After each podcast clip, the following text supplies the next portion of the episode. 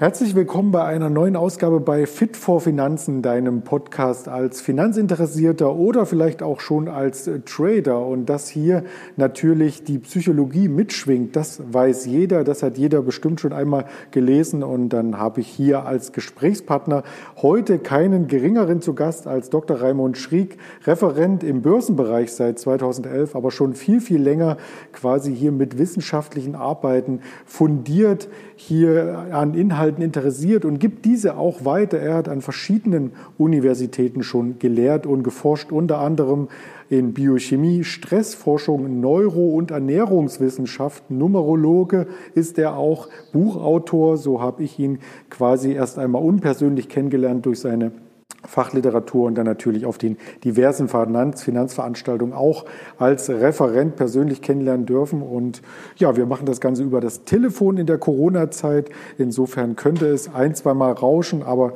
keine Angst, dem Inhalt sollte das nicht abträglich sein. Erst einmal Hallo, Dr. Raimund Schrieg.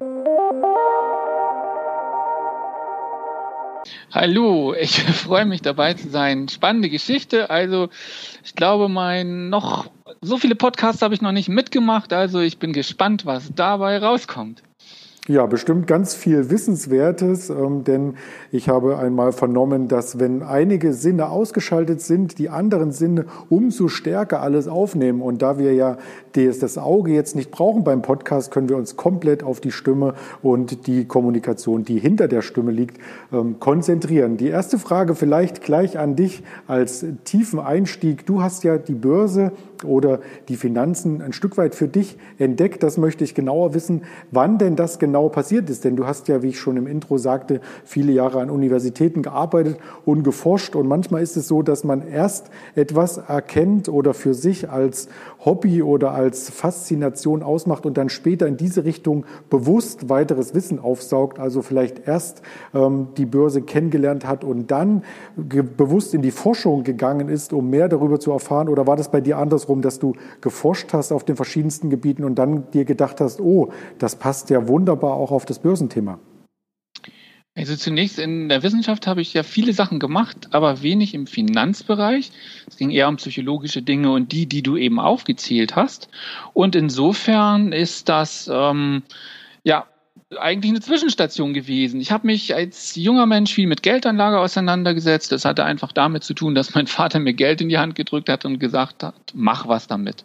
Und Trading, als ich noch jünger war, war jetzt noch nicht so in. Das kam erst später auf. Vielleicht mit Beginn der Telekom-Aktie hat vielleicht äh, Deutschland oder Europa vielleicht sogar äh, das Trading in gewisser Weise entdeckt und das war da noch, da war ich noch an der Uni und habe mich da noch damals mit Stressforschung vor allem beschäftigt. Und erst später, als ich an der Universität gekündigt habe, da habe ich mich dem Thema Trading näher gewidmet. Und aus einem ganz simplen Grund. Ich dachte, wo gibt's Geld, wenn ich mich hier freiberuflich, unter anderem als Numerologe, ähm, einbringen möchte?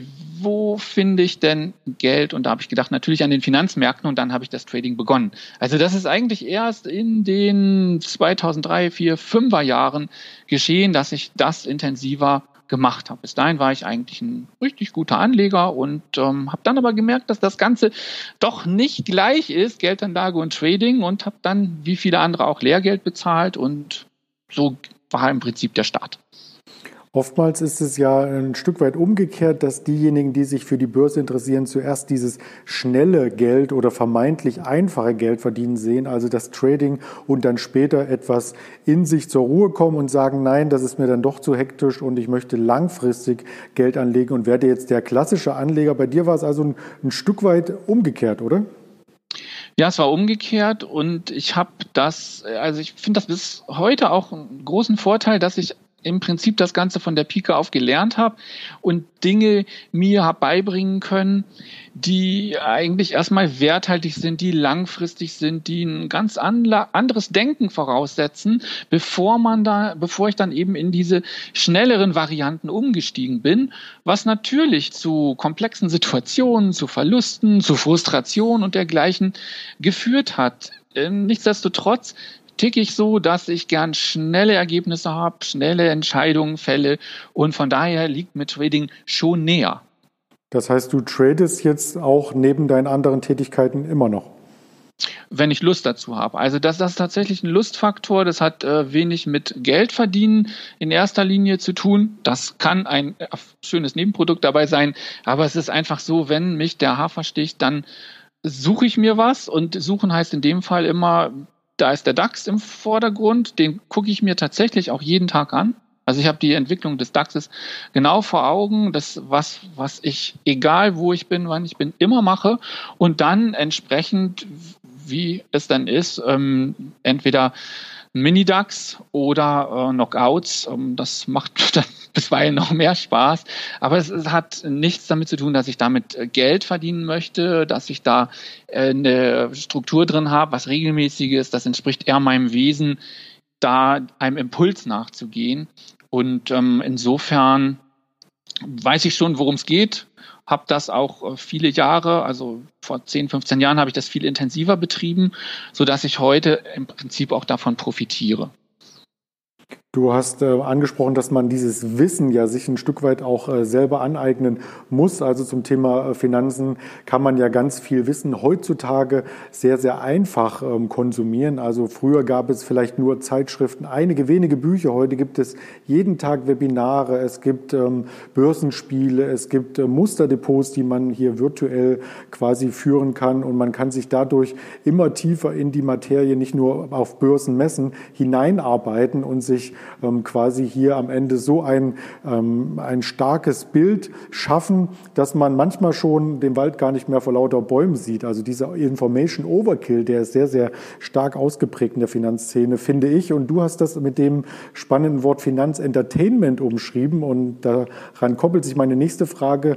Empfiehlst du, ähm, dich komplett von diesen Finanznachrichten abzukoppeln? In deinem Buch hattest du auch mal so etwas Ähnliches erwähnt gehabt.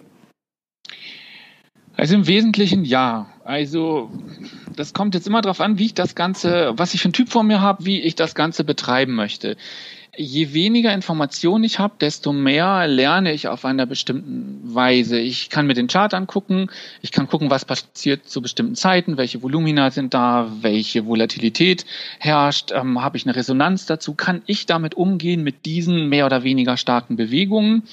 Ich kriege wenig vorgekaut, ich erarbeite mir alles und im Prinzip ist dieses Wissen viel mehr wert, als wenn ich drei Newsletter lese, die ich im weitest, weitestgehend abbestellen würde. Und obwohl ich sehr gerne Webinare gebe, meistens allerdings auch in der Wissensvermittlung, ist es so eine Sache, ob ich einen Webinarkalender als ähm, privater Trader habe, der montags zwei Webinare vorsieht, dienstags drei, mittwochs eins, also dass ich die Woche mit diesen dieser Wissensaufnahme oder diesem, wie soll ich sagen, diesem Auseinandersetzen in den Vordergrund stelle. Letztlich kommt es darauf an, dass ich gute Trades mache, und da finde ich Trainieren, Prax praktische Erfahrung sammeln deutlich wichtiger und würde mich von vielem abkoppeln. Alles im Bereich, was nicht, ich sag mal, kursrelevant ist, was nicht äh, von den großen Wirtschaftsdiensten herausgegeben wird. Das ist letztlich für mich Finanzentertainment und das suggeriert mir vor allem, dass es einen Zusammenhang zwischen Kurs und der Nachricht gibt. Ähm, selbst wenn es den nicht gibt, stellen unsere Hirne den her. Und das ist natürlich letztlich auch eine Gefahr. Also diesen einen Markt kennenzulernen, das ist wie mit einem Menschen. Da kann ich mir Zeit für nehmen, da kann ich was lernen und letztlich sollte ich einfach nur gucken, was passiert da, Rhythmik, gibt es da Wiederholungen drin und ähm, wann gibt es wirkliche Nachrichten, die meine meinen Markt beeinflussen. Also Stichwort Wirtschaftsdatenkalender und derartige Nachrichten sind dann von Gehalt. Alles andere, ja, das ist eine Branche, die verdient vielleicht gut Geld, aber letztlich bringt das den Einzelnen kaum weiter. Man kann sich ja den ganzen Tag mit äh, sogenannten Wirtschaftssendern oder Wirtschaftsblättern ja. und Tickerdiensten beschäftigen. Ähm, du empfiehlst in einem Buch von dir, äh, dass man sich am Tag nur eine Stunde damit beschäftigen sollte, mit dem Trading. Ist das dann eher wieder auf den Anleger hin ausgerichtet, der ab und zu mal sein Depot nachjustiert und vielleicht die Quartalszahlen im Blick haben muss von den Unternehmen, wo er die Aktien hält? Oder gilt das auch für Daytrader? Also das kommt jetzt ein bisschen drauf an, was der Daytrader so macht. Wenn er eine Strategie hat, die ihm Signale vorgeben, dann ähm, ist natürlich diese, diese Stunde nicht ausreichend, weil er natürlich das auch vielleicht professionell betreibt. Äh, jemand, der allerdings intuitiv unterwegs ist und Gelegenheiten sucht, für den habe ich das eher mitgegeben. Der ist dann oft mittelfristig oder langfristig auch unterwegs. Und es geht mir einfach darum, dass wir ein Gefühl dafür bekommen, wie viel Lebenszeit investiere ich um dann auch entsprechende Ergebnisse zu generieren. Und ähm, da muss das Verhältnis einfach stimmen.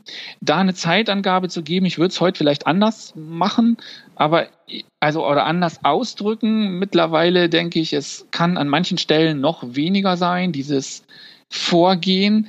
Ähm, natürlich, wenn ich vorm Monitor sitze und arbeite, ähm, reicht diese Zeit oftmals natürlich nicht aus. Selbst ein guter Daytrader sitzt äh, zwei, drei Stunden davor, bis er seine Ergebnisse eingesammelt hat. Also insofern die Stunde nicht zu ernst nehmen, einfach zu gucken, wie viel Zeit investiere ich und was ist mein tatsächlicher, vor allem an der Stelle finanzieller Nutzen.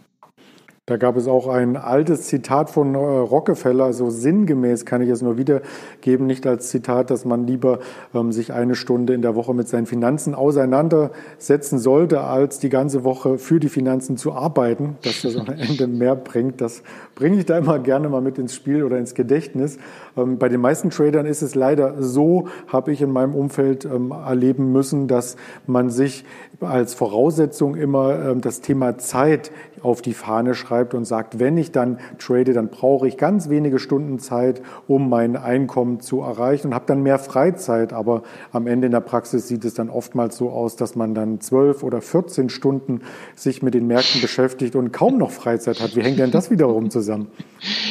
Naja, also es ist oft diese Geschichte, ich will irgendetwas nicht, ich will von etwas weg und dann mache ich im Prinzip genau das Gegenteil. Also es gibt ja viele, die sagen, ich will, will keinen Chef haben, ich will dieses und jenes nicht haben. Also diese von weg Tendenz führt in der Regel dazu, dass ich dann noch mehr von dem bekomme, wo ich eigentlich weg bin, will lieber an der Stelle arbeiten, dass ich äh, da zum guten Ergebnis komme und mich für etwas motiviere und dann aber auch sehe, wie viel Raum und wie viel Zeit brauche ich letztlich dafür. Und ähm, ja, das ist das, äh, das Grenzenlose an der Stelle. Wir können halt zu jedem Zeitpunkt traden. Das spielt immer mit rein. Da gibt es einen gewissen Suchtfaktor, da gibt es eben dieses, dass ich selber weitermachen kann und weitermachen kann. Ich nehme gerne das Beispiel vom Kühlschrank. Der steht auch einen ganzen Tag in der Wohnung. Der ist meistens nicht abgeschlossen, aber ich futter auch nicht den ganzen Tag. Und bei Tradern ist das immer wieder die Situation, dass man mal eben noch irgendwas machen könnte. Und das ist vor allem natürlich bei denjenigen, die sich ein Stück weit erst noch entdecken und finden müssen. Und äh, durchaus eine Gefahr. Das ist dann wohl auch so ähnlich wie beim Information Overkill, dieses Overtrading, dass man dann quasi nicht mehr den Absprung schafft, wann es denn genug ist, wenn die Konzentration nachlässt und dann kommt man in so eine Schleife hinein, vielleicht auch ähm, in Folge einer Gewinnserie oder in einer Verlustserie, dass man dann immer wieder rauskommen möchte, aber im Grunde genommen das Ganze noch verschlechtert, oder? Ja, stimmt. Das ist äh, letztlich eine Neurogeschichte. Wir, wir Menschen lieben Entscheidungen unter Unsicherheit, also sprich äh, beim Trading, wir wissen nicht, wo es hinführt. Bei der Lotterie, wenn wir ein Los kaufen, wissen wir das auch nicht. Wenn wir Sportwette machen, wissen wir das auch nicht. Und in dem Augenblick, wo wir eine Entscheidung fällen, beziehungsweise irgendwo dabei sein wollen, dann äh, ist dieser Reiz, der da, den wir da wahrnehmen, den wir da vielleicht auch in die Tat oder dann eben auch Taten folgen ähm, lassen, der führt einfach dazu, dass ich auf der Neuroebene eine Dopaminausschüttung bekomme. Und Dopaminausschüttung fühlt sich gut. Das ist ähnlich, wenn ich eine Banane esse, wird Serotonin ausgeschüttet. Und so gibt es einige Neurotransmitter, die uns eigentlich das Leben, ich sag's mal, versüßen. Und dann ist die, wenn es ums Trading geht, das Ergebnis oft zweitrangig. Also eine skurrile Börsensituation, in der ich mich in Gefahr begebe, weil ich beispielsweise ein überhohes Risiko eingehe, führt auf der Neuroebene zu einer hohen Dopaminausschüttung, führt aber auf meiner Kontoebene vielleicht dazu, dass ich ähm, noch ein paar Tage Tränen vergießen muss. Und das eben, da werde ich ein Stück weit Opfer meines eigenen, ich sag mal, Seins, weil wir Menschen so ticken. Und von daher braucht es da schon Grenzen. Und die muss ich lernen, mir selber zu setzen. Die bekomme ich nicht von außen gesetzt um über solche ähm, Dinge reden zu können, über solche Entwicklungsstadien im, im, Ablauf eines Traders womöglich, auch die damit verbundenen Sorgen und Ängste, muss man die da selber einmal durchlebt haben oder speziell auf dich ähm, zugeschnitten? Hast du das alles schon mal selber erlebt, um darüber sprechen zu können? Ja, ich sage mal, besser ist das, man hat das schon erlebt, weil, weil man dann aus einer anderen Dimension das Ganze versteht und auch anders darstellen kann. Ich weiß, wie man ein Konto eliminiert. Ich weiß auch, wie man zwei Konten eliminiert und ich habe auch keinen Stress damit, das zu erzählen. Ich weiß auch, wie man Geld schnell verbrennt. Ich weiß auch, wie man es gewinnt. Ich kenne letztlich durch meine eigene Geschichte unendlich viele Facetten von diesem Business und ähm, durch meine Klienten nochmal das Ganze potenziert. Und ähm, da ich an vielen Stellen sehr empathisch bin, ähm, kann ich mich so auch in eine Klientengeschichte reinfühlen, als hätte ich sie quasi selber erlebt.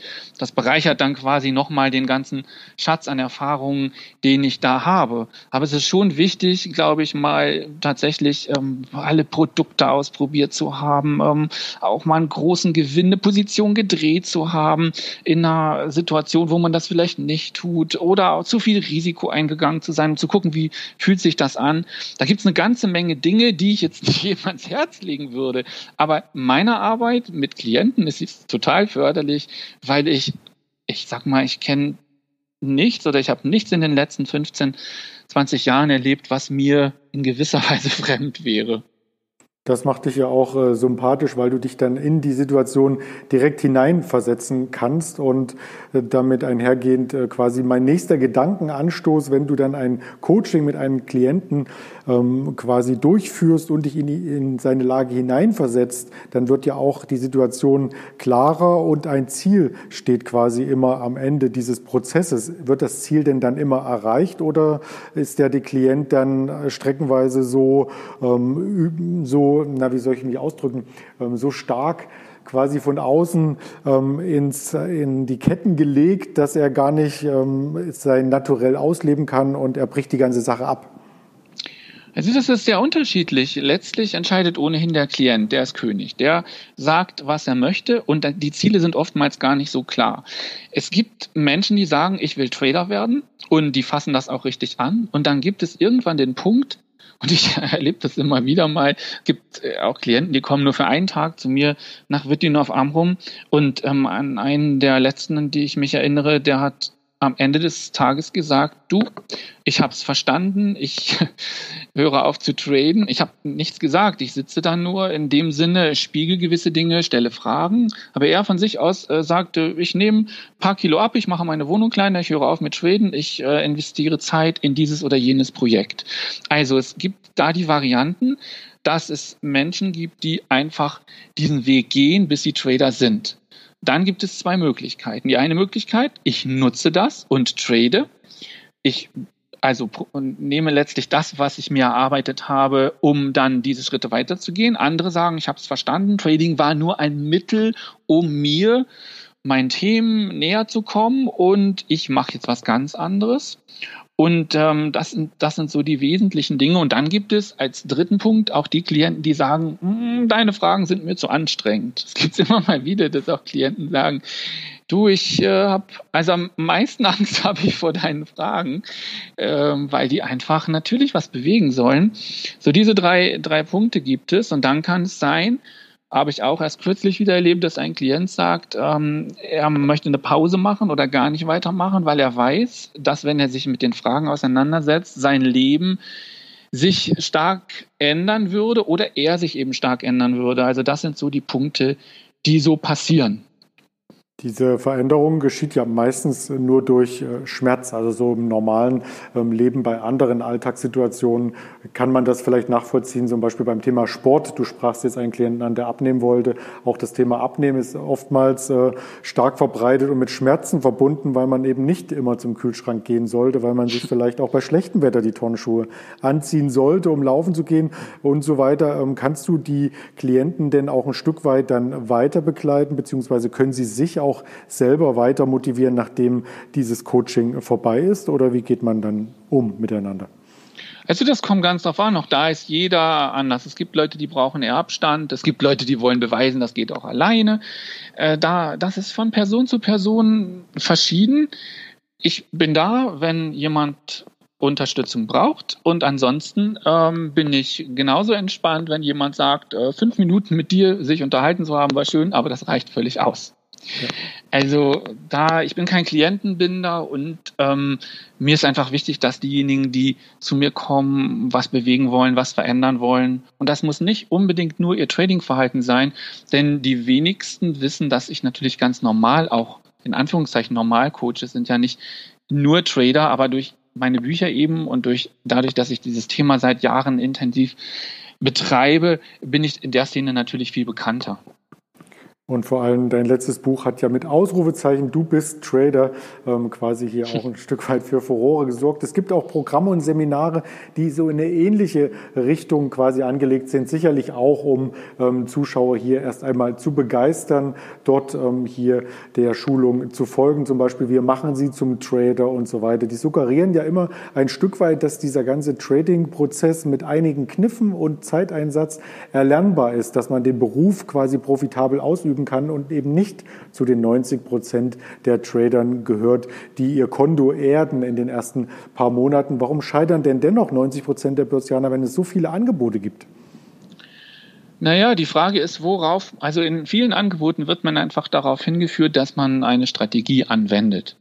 So, diese Strategie muss aber erstmal zu mir passen. Das heißt, ich muss erstmal wissen, wer bin ich? Passt diese Strategie oder dieses, diese Art Trading zu mir? Und da unterscheide ich als erstes mal, bin ich ein strategischer Typ oder bin ich ein intuitiver Mensch? Und intuitive Menschen tun sich oftmals ohnehin schwer mit Strategien. Dann ist die Frage, wie viel Risiko gehe ich ein? Also Risiko- und Money Management spielt auf jeden Fall eine Rolle. Und was den wenigsten beigebracht wird, wie ist mein Abstandsgefühl? Also viele Menschen tun sich ja schon beim Ja und Nein sagen schwer. Also dann gibt es oft so ein Jein oder ah, ja im normalen Leben. Aber ich brauche Grenzen. Ich weiß genau, wenn jemand vor mir steht, das ist die Grenze, die ich noch akzeptiere. Wenn jemand näher kommt, geht es in bestimmten Situationen gar nicht und in anderen freut man sich eben.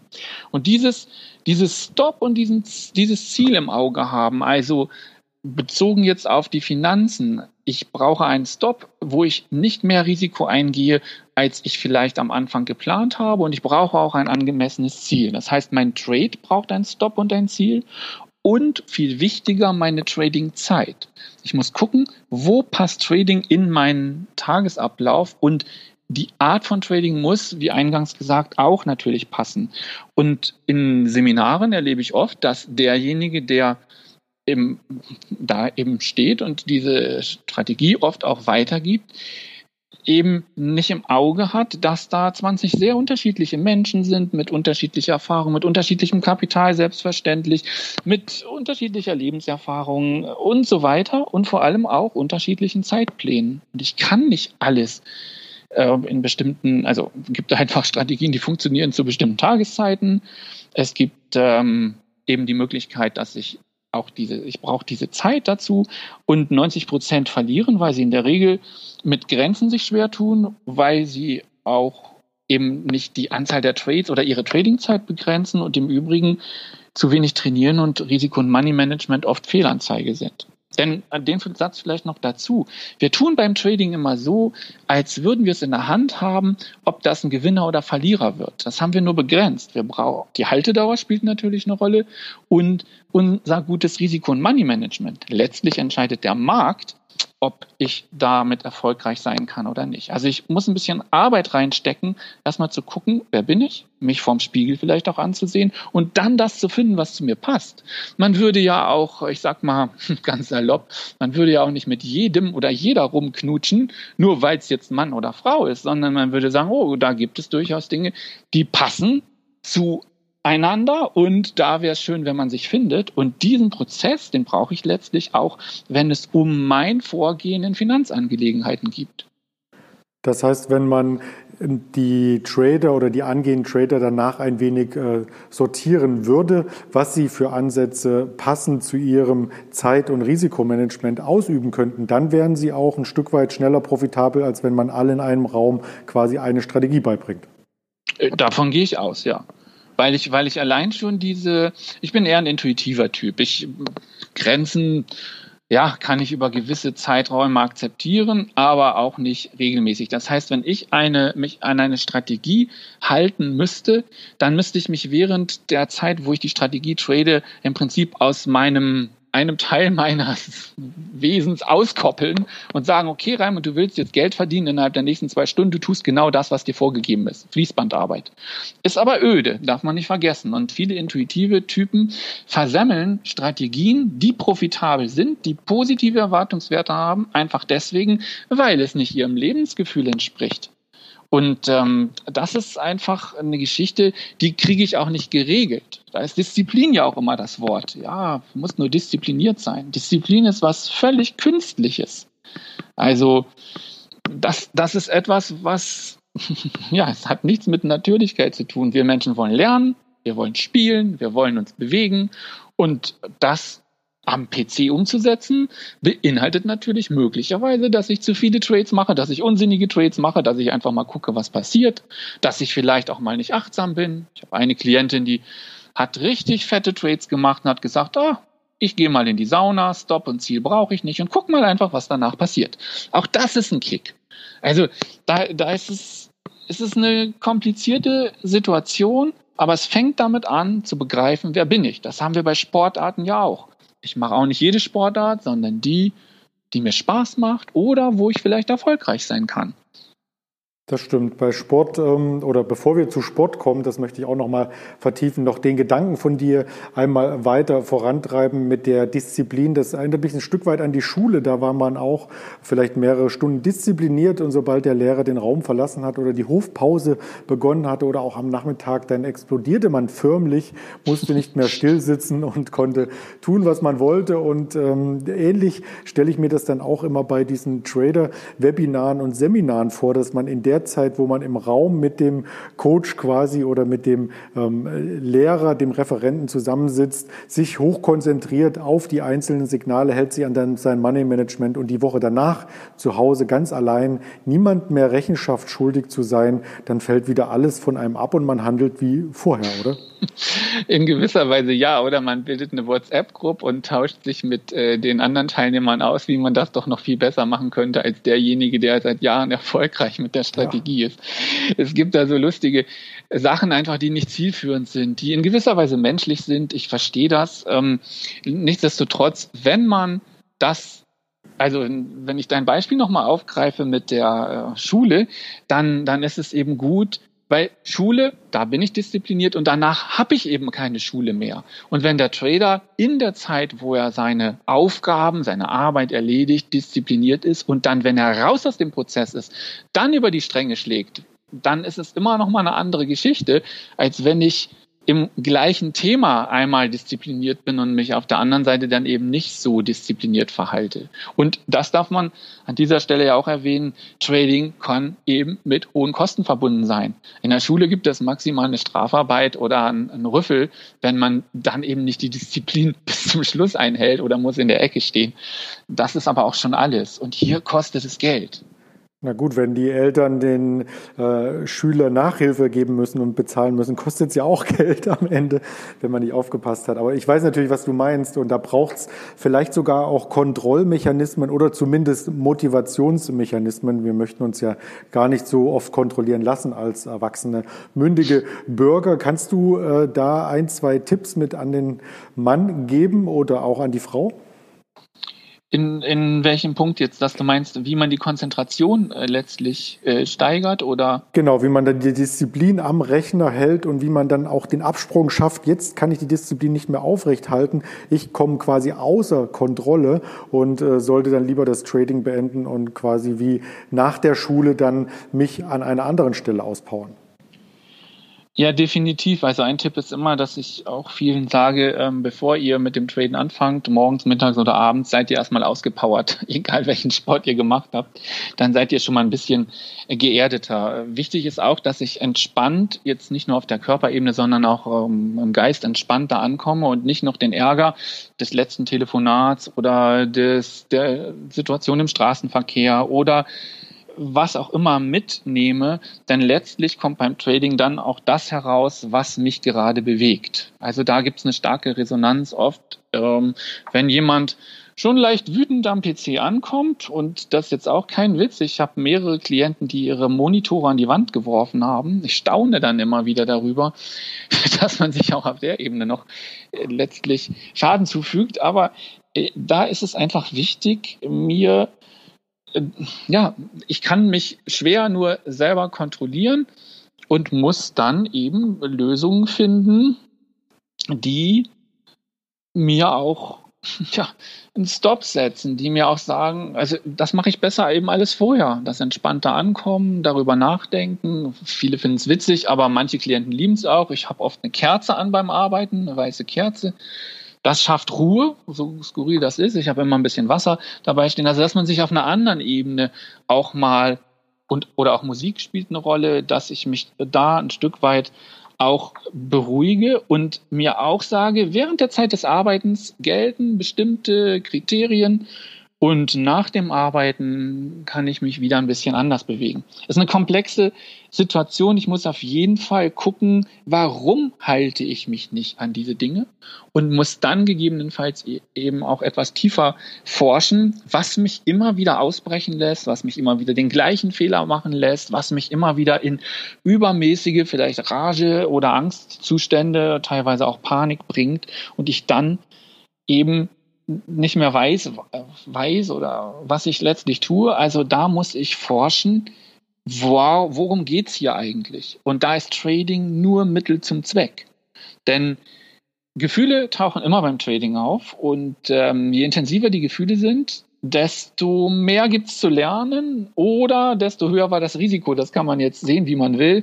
Denn je höher ich das Risiko wähle, desto mehr Gefühle treten letztlich auch auf. Weil der Druck natürlich auch äh, höher wird. Es sei denn, ich habe ein mega großes Konto und es tut mir nicht weh. Aber sobald ich merke, ah, da, das ist mehr als ein Zwicken, das ist schon ein in Finger schneiden, da muss ich, also symbolisch gesehen natürlich, da muss ich ein bisschen aufpassen. Nimmt der Druck irgendwann auch ab im Laufe einer Entwicklung als Trader, weil man natürlich ähm, diese Gefühle und auch die Hormone, die du am Anfang erwähnt hattest, ähm, dann schon im Körper gewöhnt ist? Naja, einen gewissen Gewöhnungseffekt äh, gibt es. Ähm, ich kann vielleicht besser mit Druck, Druck, umgehen, aber letztlich zeigt mir der Körper, äh, dass der Druck da ist und ich muss gucken, wo er herkommt, um mich letztlich zu entlasten. Es gibt auch einige Leute, die nehmen halt dann Blutdrucktabletten oder machen andere skurrile Dinge. Ich muss im Prinzip diese recht simple Arbeit von Trading abkoppeln irgendwo auch von den Ergebnissen, irgendwo von den Gefühlen, denn es ist ja letztlich nur ein Klicken, ein Hin- und Herklicken, was motorisch recht leicht ist und was eigentlich ja nur diese Relevanz oder diese, ich sag mal, diese Stärke, Intensität bekommt, dadurch, dass ich von den Ergebnissen möglicherweise was abhängig mache, davon, dadurch, dass die Ergebnisse auch mit meinem Konto logischerweise was machen und irgendwo auch nicht fassbar sind, weil dieses virtuelle, was wir heute haben, was jedem von zu Hause möglich ist, ist natürlich eine Herausforderung, die man jetzt nicht hätte, wenn du zum Beispiel einen Marktstand hättest und ich auf der anderen Seite stehe und sage, ich will hier zwei von Himbeeren kaufen, dann können wir darüber verhandeln, ich kann mir die Ware angucken, ich kann sie fühlen und ich kann mich letztlich auch für den Marktstand äh, nebenan entscheiden, wenn mir irgendwas nicht passt, aber ich habe ein anderes, ich sag mal, ein Handlungsspektrum und auch Möglichkeiten, die mir auf dieser virtuellen Ebene nicht wirklich zur Verfügung stehen. Das macht es noch komplizierter. Und man braucht, wie du vorhin ja schon angemerkt hast, dann natürlich den Ausgleich. Du hast davon gesprochen, dass man sich am besten frühs auspowert, bevor man mit dem Trading beginnt oder eben dann auch danach für den folgenden Tag. Das kann ja auch nochmal Nachwirkung haben. Ähm, dazu habe ich auch ein sehr schönes Zitat von dir gefunden auf der Webseite, was heißt, Erfolg im Umgang mit Geld hat viel mit körperlicher Fitness, geistiger Frische und schnellem, angemessenen Reaktionen zu tun. Oder auch wie Goethe damals äh, sinngemäß sagte, nur in einem gesunden Körper steckt ein gesunder Geist. Äh, diese Botschaft unterschätzen sicherlich viele. Das gilt nicht nur für Trader, sondern allgemein für ähm, sitzende Tätigkeiten, möchte ich mal so ähm, allgemein formulieren. Wenn man also lange am Monitor sitzt, braucht man irgendeinen Ausgleich für den Körper und für den Geist. Aber was mich speziell bei Tradern, die ja im Grunde genommen Einzelkämpfer sind vor dem Monitor und sich außer die angesprochene WhatsApp-Gruppen vielleicht gar nicht so austauschen, ähm, beschäftigt ist, ähm, sucht dann der Trader ja den ganzen Tag alleine vor dem DAX-Chart als Beispiel sitzt am Abend als Ausgleich dann auch etwas, was man alleine macht, wo man nochmal Ausdauer ähm, ähm, schärfen kann, wie Marathonlauf, oder ist er eher derjenige, der dann im Mannschaftssport sich austauscht und auf Teammitglieder angewiesen sein möchte? Also kann man nicht verallgemeinern. Prinzipiell Jemand, der tradet, das ist ähnlich auch wie jemand, der Wissenschaft betreibt, der vielleicht Informatiker ist. Das sind eher Typen, die sich selbst genügen, die ihre eigenen Dinge entwickeln, die das Team nicht wirklich oder diesen Teamgedanken nicht unbedingt brauchen, also um es äh, über ein Persönlichkeitsmerkmal auszudrücken, eher schizoide Typen, die ich sag mal, ihre eigenen Sachen machen. Insofern ähm, suchen die dann auch nicht unbedingt Gesellschaft, sondern äh, machen einfach das, was sie in ihrer normalen Tätigkeit, in ihrem anderen Tagesablauf ja auch sehr schätzen. Dieses mit sich auseinandersetzen, seine eigenen Fantasien nachgehen, etwas strategisch äh, antreiben. Also insofern, man kann es nicht verallgemeinern, aber ich denke, dass viele da auch ähm, möglicherweise dann noch im, ich sag mal, eins zu eins Sport also sprich äh, so Dinge wie äh, Squashen oder auch Kampfsport, wo man direktes Gegenüber hat. Denn viele empfinden den Markt ja auch als würde ich sagen, als Feind, aber zumindest als jemand, der einem was wegnimmt. Und ähm, die Auseinandersetzung damit, die, die habe ich ja im Prinzip den ganzen Tag, wenn ich im Daytrading unterwegs bin oder eben auch sonst wird das wahrgenommen von Leuten, die im Trading vielleicht im kurzfristigen Bereich unterwegs sind. Also insofern, alles ist möglich. Ähm, eher aber die Variante, dass ich mir und meinem Wesen in gewisser Weise treu bleibe und eher so was Eigenes mache oder wo es nur auf mich ankommt. Ich meine, wer Yoga betreibt, der sitzt natürlich auch in der Gruppe, aber letztlich spielt das, was um das es geht, natürlich auf der eigenen Matte ab, ähm, sich ab und insofern, ähm, ja, man braucht letztlich eine Mischung als, als Trader. Einerseits, ich brauche körperliche Fitness, klar, und die Balance zwischen Körper und Geistarbeit muss gegeben sein. Und wenn ich mich dann den körperlichen Dingen widme, dann macht es vielleicht auch Sinn, etwas zu haben, wo ich mich auspowere und etwas aber, wo auch mein Geist mal ganz ruhig wird. Also idealerweise morgens Yoga, dann Daytrading und abends Kampfsport. Äh, klingt äh, spannend, kommt aber da auch da auf den Typ an, wenn ich mir jetzt überlegen, was hast du gesagt, nochmal morgens Yoga, ist für mich irgendwie kurioserweise abends äh, angenehmer. Also weißt du, da, da lohnt sich dann reinzuspüren, für wen was gut ist. Aber die drei Varianten oder die drei Dinge, die du genannt hast, sind ganz hervorragend. Und ähm, aber ich wette, auch da würde es interessant, wer was denn als erstes machen möchte, in der Mitte und am Schluss. Und ich weiß aus eigener Erfahrung, dass ich ähm, mit Yoga abends besser umgehen kann. Morgens bringt mich das kurioserweise aus dem Konzept, so unlogisch das ist. Ich laufe lieber morgens. Ja, man soll ja auch, äh, es soll ja auch Menschen gegeben haben, die nach Yoga eingeschlafen sind. Insofern ja. ist es vielleicht abends besser, sonst verschläft man den Trading-Tag. das könnte sein, obwohl das manch einem aber auch gut täte, wenn er den Trading-Tag verschläft. Das stimmt. Vielleicht noch mal eine Nachfrage zur Disziplin. Die Zeit geht so schnell rum mit dir immer. Äh, Wahnsinn. Ähm, ich hatte mal gelesen, dass Disziplin sich nicht auf einzelne Tätigkeiten nur fokussieren lässt, sondern dass man entweder ein disziplinierter Typ ist oder nicht. Also als als Beispiel, ähm, wenn man am Computer auf dem ganzen Desktop nur Hintergrundsymbole hat, also total chaotisch und nichts findet, dann ist man in der Regel auch ein Mensch, der ähm, in einem großen Schrank alles reinschmeißt und nicht nach einzelnen Schubladen ähm, durchsortiert hat. Gilt das dann für das Trading genauso, dass derjenige, der im Grunde genommen dann auch im Trading Disziplin wahren sollte, erstmal in anderen Bereichen die Disziplin üben sollte, um sie dann aufs Trading rüberzuziehen? Oder ist es dann genau andersrum, dass man sagt, man konzentriert sich und ist diszipliniert für die Zeit am Monitor, wenn man mit den Finanzmärkten hier in Interaktion tritt und danach kann man, auf Deutsch gesagt, undiszipliniert im Garten einfach mal herumtollen und äh, Steine und Tanzapfen werfen? Also die Steine und Tanzapfen kommt auf die Größe der Steine an, ja.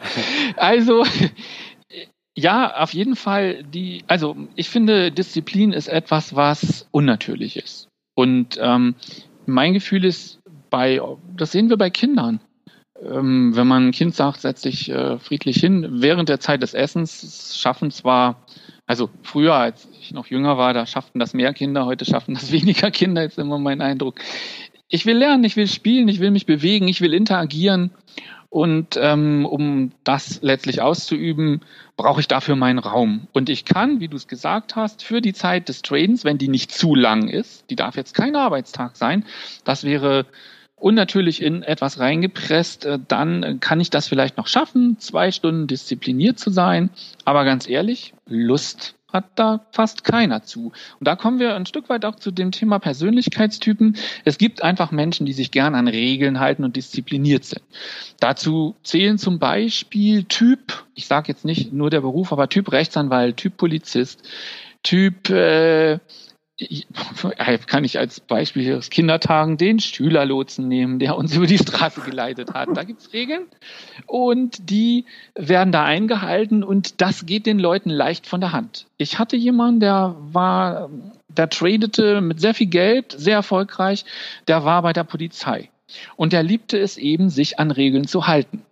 Das heißt, ein Stück weit ist natürlich die Berufswahl, unser Verhalten in bestimmten Bereichen eben mit bestimmten Qualitäten verbunden. Und vielleicht ist Disziplin eine Qualität, auch wenn ich sie in gewisser Weise als künstlich empfinde, denn ich nehme ja irgendetwas von mir, nehme ich zurück. Ich nehme mich zurück, ich nehme vielleicht auch das Risiko zurück, ich mache verschiedene Dinge, die vielleicht der Disziplin und dem Konto förderlich sind, aber wenn man mich lassen würde, dann würde ich mich natürlich nicht daran halten.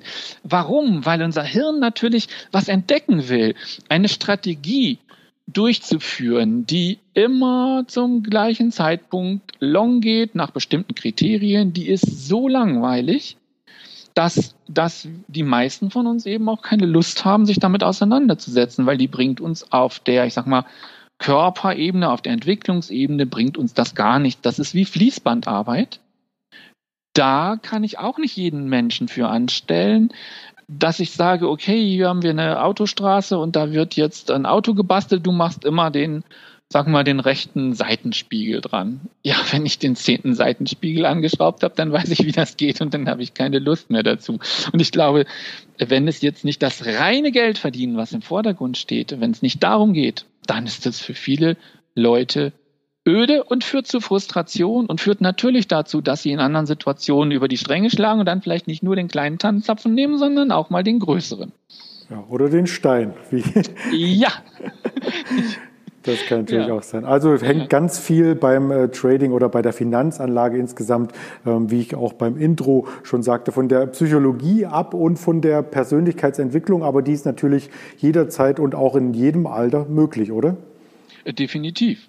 Wichtig ist allerdings zu erkennen, wer bin ich denn? Und äh, manche Sachen, ähm, wir haben in den letzten Wochen ja viel über den amerikanischen Präsidenten gesehen und gehört. Und er hat sich eben, ich sag mal, typisch für ihn letztlich auch verhalten, wo sich viele darüber aufregen. Aber so ist der Mann. Dieser Mann würde nie traden können. Weil, weil er einfach sich an keine Regeln, keine Gesetze, er steht über allem, er, äh, bin jetzt vorsichtig, sagt nicht immer die Wahrheit äh, und so weiter und setzt jeden Hebel in Bewegung und da ist mehr Schein als Sein. Und wenn ich so ein weniger ausgeprägt natürlich Persönlichkeitsmerkmal habe, was hervorsticht, dann tue ich mich natürlich schwer.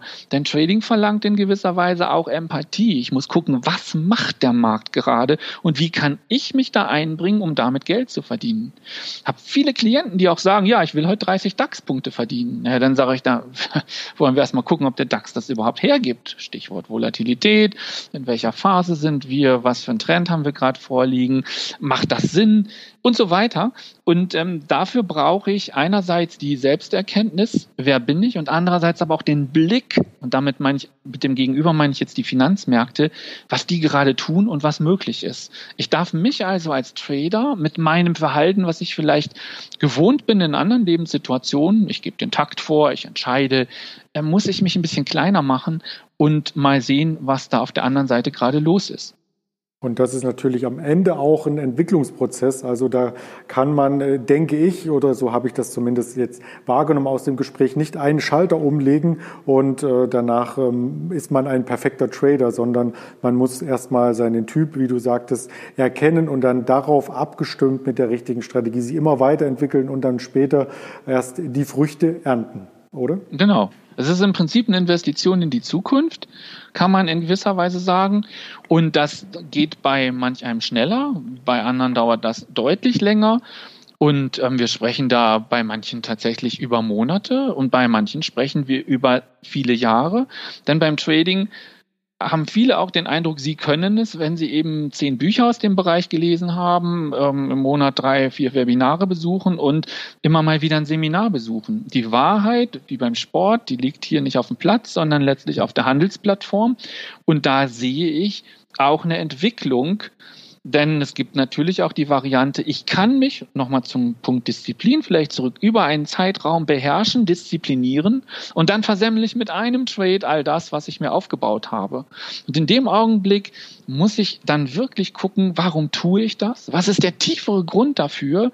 Und sehe dann auch, dass Disziplin einfach nur so ein Korsett ist, in das ich mich reingezwängt habe, dass ich eigentlich anders bin. Und da macht es vielleicht dann auch Sinn zu sagen, okay, ich trade viel lieber Gelegenheit, die erkenne ich viel besser.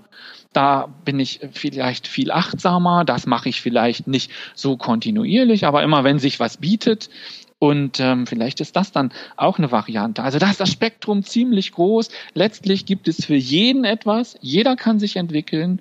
Und es gibt Menschen, die sagen, oh, ist mir zu aufregend, ich habe da keine Lust mehr zu.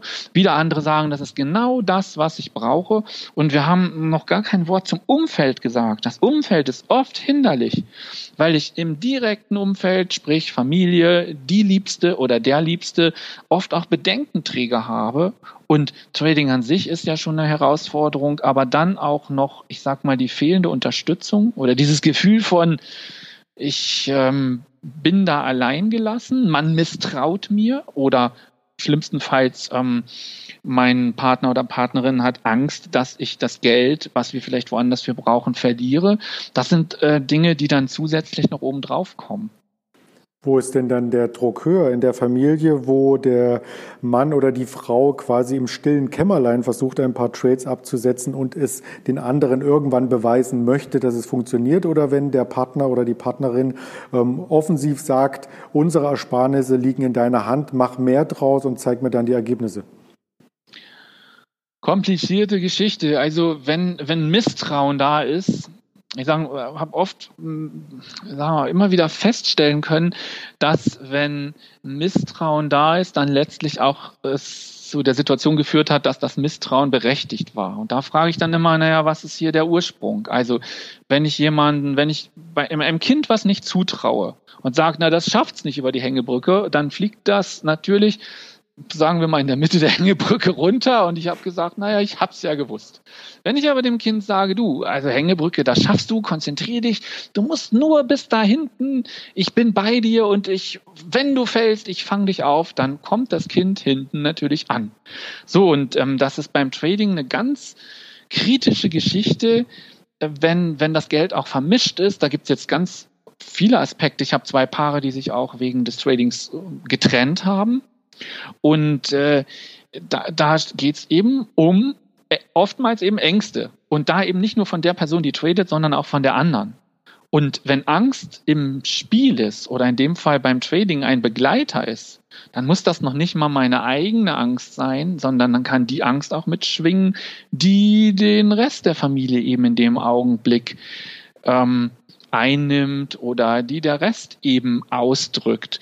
Und das ist eine sehr komplexe Geschichte. Es gibt da nicht, das ist einfacher oder das wäre einfacher. Ähm, ich glaube, dass der Druck, wenn man dann kontrolliert wird, schon sehr groß ist. Also wenn man sagt, hier mach was damit.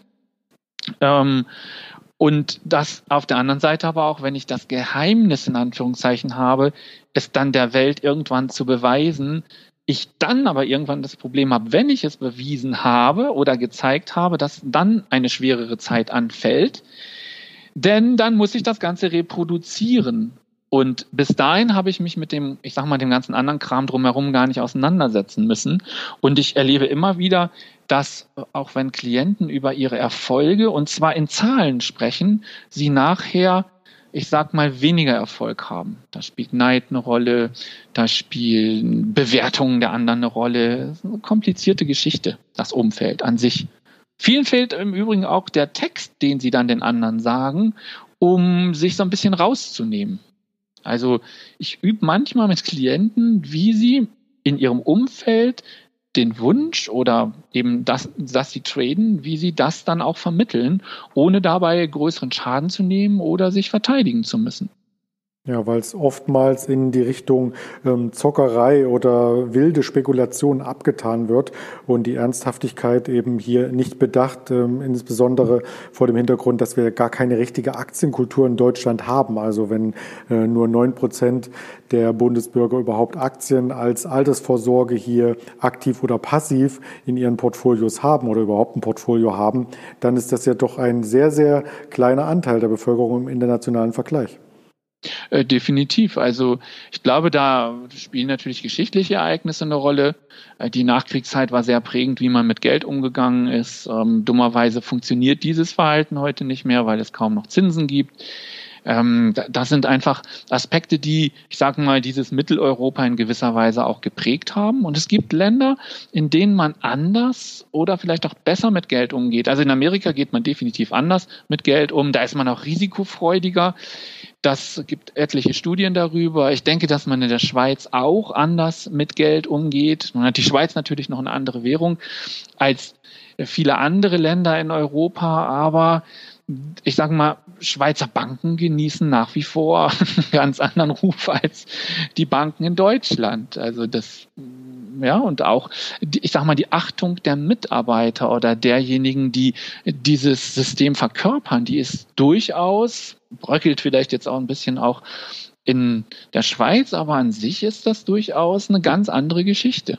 Ja, auch von institutioneller Seite oder von Staatsseite, um das mal noch größer zu spannen, gibt es ja die Staatsfonds in Norwegen beispielsweise, die da quasi für ihre ähm, Bürger entsprechend vorsorgen mit solchen mhm. Unternehmensbeteiligungen. Was anderes sind ja Aktien auch nicht. Aber jetzt äh, kommen wir von Hundertste ins Tausendste letzten Endes. Das ruft ja schon fast äh, nach, einer, nach einem zweiten Podcast-Format. Ähm, ich wollte aber bei diesen nochmal zum Ende hin quasi, denn wir haben fast eine Stunde hier locker flockig geplaudert noch einmal ähm, dir das Wort übergeben in Richtung persönliche Entwicklung, Lebensfreude, Lebensglück. Also wer so etwas erfahren möchte von dir im Idealfall als Entwicklungstrainer, wie kann man denn vorgehen und wie kann man dich kontaktieren? Naja, ich habe das Glück, dass es meinen Namen tatsächlich nur einmal gibt, meines Wissens zumindest. Also wer mich googelt, findet mich sofort, er findet meine Webseite und ähm, man kann mir einfach schreiben auf Kontakt at und ähm, diese Nachricht kommt direkt zu mir und ähm, so erreicht man mich. Also wer mich finden will, der findet mich auf eine sehr einfache Weise. Da habe ich eben Glück durch meinen Namen. Ja, und wer sich das jetzt nicht gemerkt hat oder mitgeschrieben hat, der kann das Ganze natürlich auch in den sogenannten Show Notes oder in dem Artikel auf Fit for Finanzen noch einmal nachlesen. Da werde ich auch noch mal ein paar Sätzchen aus meiner Erfahrungswelt mit zufügen, denn ich bin dem Finanzmarkt ja schon ebenso lange wie du hier quasi treu ähm, ergeben, wie man so schön sagt. Manchmal muss man sich auch ergeben bei den äh, Bewegungen, die es hier gibt. Und äh, in diesem Sinne bedanke ich mich ganz, ganz recht herzlich bei dir für diese äh, Perspektive, die du uns gegeben hast, äh, vor allem auch für die Anregung, was man selber tun kann und was man nicht tun sollte. Und äh, würde mich jetzt dem Yoga gleich widmen, Raimund. ja, tu das. Das klingt doch sehr gut. Dann wünsche ich dir einen entspannten Nachmittag und äh, ja, vielen Dank. Bis bald, sage ich auch an alle Zuhörer. Vielen Dank. Dankeschön. Tschüss. Tschüss.